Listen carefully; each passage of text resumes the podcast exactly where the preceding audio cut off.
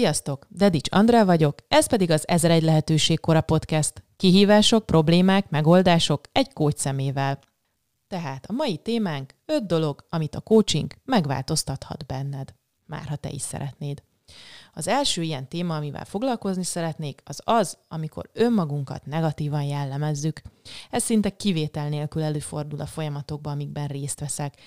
Jöhetnek a bármiféle címkék. Tehát szívesen mondják magukra a kliensek, hogy ők buták, hogy lusták, hogy lassúak, hogy egyébként is ők azok, akik szoronganak, ha elő kell adni, és biztos, hogy, biztos, hogy nagy nehézségek árán fogják csak elérni a céljaikat, ők nehezen kommunikálnak, és nem találják a szavakat, és egyébként is.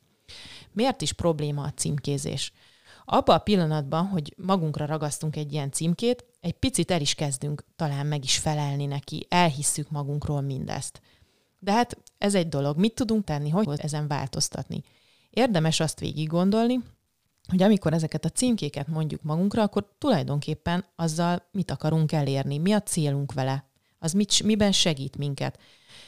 Minden ilyen típusú dolognál valami értelmének kell lenni, máskülönben nyilván nem csinálnánk. Felmentést akarunk adni magunknak, meg akarjuk ideologizálni az esetleges kudarcot, vagy épp, hogy el akarjuk kerülni azzal, hogy előre azt mondjuk, hogy hát ez nekem már úgysem sikerülhet. Bármi is lehet a, a probléma mögött, ezeket érdemes végig gondolni, felfejteni, és az önostorozás helyett esetleg egy másfajta gondolkodásmódot kipróbálni. Elképzelhető egyébként, hogy van alapja annak, hogy valamiért negatív érzéseink vannak önmagunkkal szemben, de érdemes ilyenkor úgy gondolkodni, hogy nem a teljes személyünket és önmagunkat degradáljuk vagy bíráljuk, hanem mondjuk csak azt az egy dolgot, ami esetleg nem sikerült, amiben hibáztunk.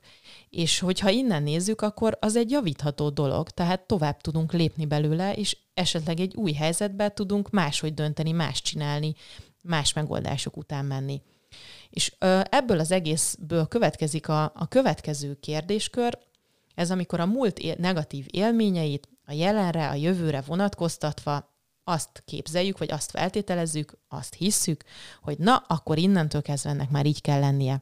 Tehát, hogyha én egyszer, vagy akár kétszer, háromszor sikertelen voltam egy előadásos helyzetben, vagy egy vizsgahelyzetben, vagy egy bármilyen munkahelyi szituációban, ahol mondjuk meg kellett védeni magam, ki kellett állni magamért, akkor az innentől kezdve már így lesz. Mert én ezekben a helyzetekben mindig nehezen találom a szavakat, nehezen állok helyt, tehát akkor ez már örökké így marad, és legjobb lesz, ha ezeket elkerülöm. Tehát volt a múltban egy negatív élményem, amit azt gondolom, hogy innentől kezdve a jelenre és a jövőre is érvényes. A coaching tökéletes terep arra, hogy például ezzel dolgozzunk, és megnézzük, hogy mi az, ami ebből a negatív élményből ott van még, ránézzünk, és esetleg elgondoljuk, hogy hogyan lehetnek közösen másképp, és hogy mik azok a dolgok, amik segíthetnek abban, hogy mégiscsak a jelen vagy a jövő az másképp működhessen, és hogy tudjuk átkeretezni, új jelentést adni azoknak a dolgoknak, amik eddig velünk történtek. Ugyanis ha ezt meg tudjuk tenni, akkor nagyon gyakran kiderül, és itt már a hármas témakörnél vagyunk, ami a, a coachingban megváltoztathat benned dolgokat, hogyha elkezdesz nagyon tudatosan odafigyelni arra, hogy milyen saját tudásod van, milyen értékeid, tapasztalataid vannak. Gyakran észreveszem azt, hogy még a negatív dolgok, a negatív tapasztalások hihetetlen hangsúllyal jelennek meg, akár egyetlen egy kudarc élmény is el tudja uralni azt a területet, amiben aztán az adott ember érvényesülni szeretne.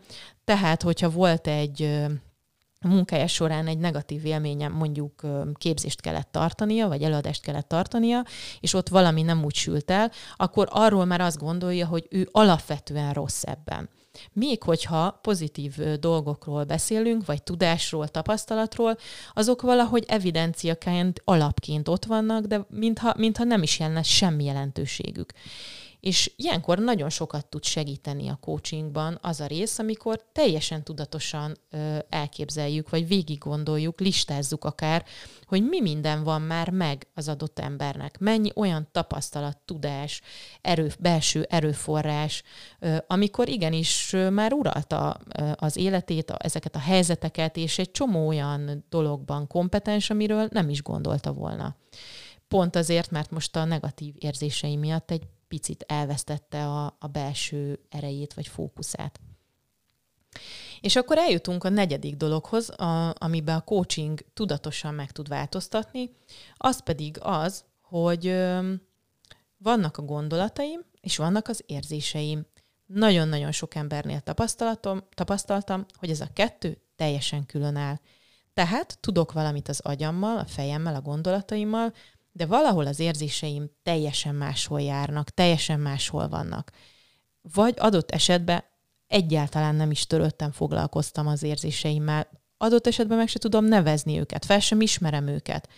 És nem is értem, hogy akkor, hogyha ennyire tudom, hogy miben vagyok, ennyire tudom, hogy mit szeretnék, akkor, akkor miért nem működik?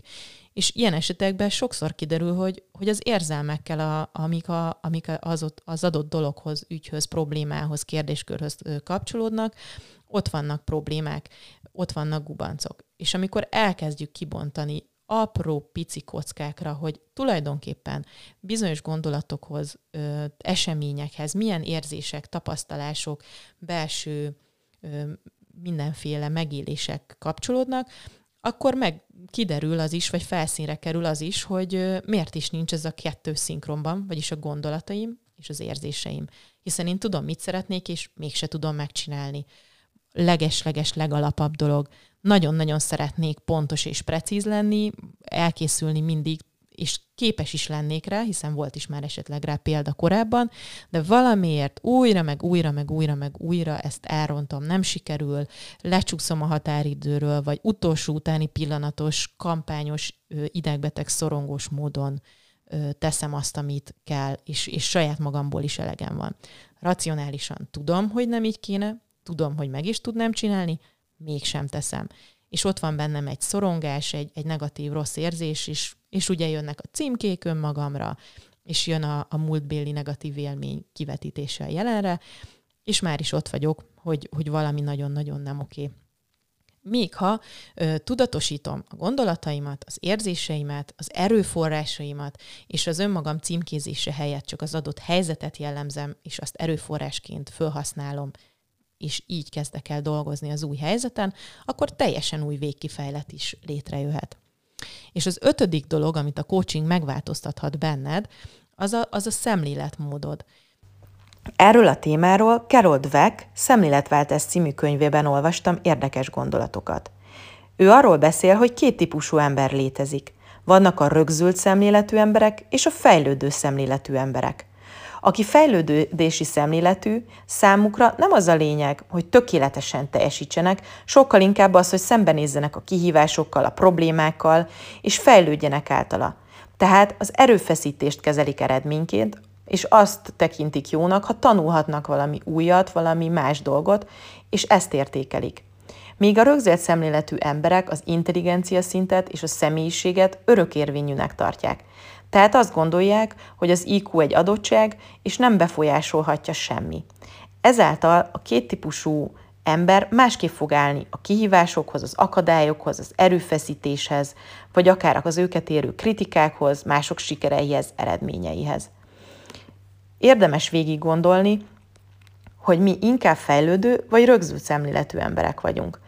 Azt gondolom, hogy ha a rögzültet érzékeljük magunkon, ezen érdemes dolgozni, hiszen fejlődő szemlélettel sokkal több ö, sikerélményre lehet lehetőségünk, kevésbé fogunk félni a kudarctól, és az erőfeszítésben nem nehézséget, hanem fejlődési lehetőséget láthatunk. És az, ami esetleg jelenleg még problémának tűnik, sokkal inkább válik kihívássá egy má- megváltozott hozzáállással. Tehát összefoglalva, mi is az az öt dolog, amit a coaching megváltoztathat benned? Az első, hogy leszokhatsz arról, hogy negatívan címkézd önmagad. Változtathatsz azon, hogy egy-egy múltbéli negatív élményt egy az egybe alkalmazz a jelenedre vagy a jövődre, és ez alapján ítéld meg önmagad. Felfedezheted, hogy nem egy-egy kudarc vagy hiba az, ami téged egy az egybe jellemez, sokkal inkább az a rengeteg tudás, érték, tapasztalat, erőforrás, amiről megfeledkeztél, vagy egész egyszerűen nem is gondoltál rá, hogy ez mind ott van, annyira evidensnek kezelted eddig. Segíthet abban is, hogy a gondolataidat és az érzéseidet összekapcsold, és ezáltal tudj változtatni olyan helyzeteken, amikbe eddig esetleg beszorultál, vagy, vagy nehezen tudtál kilépni belőlük, illetve a szemléletmódodat is megváltoztathatja, mondjuk egy rögzített szemléletmódból fejlődés szemléletmódúvá változhat. Természetesen ebben nem csak a coaching tud segíteni, hanem bármilyen önismereti munka. Én ezt a típusút szeretem, de mindenkinek szíve joga, hogy megtalálja azt, ami neki a legjobb. Ha úgy érzed, hogy neked is a coaching segíthetne leginkább, akkor nyugodtan keres, írj, hív, telefonálj Facebookon, Instagramon vagy a honlapomon, ami a double-u double-u double-u pont dedicsandra pont hu.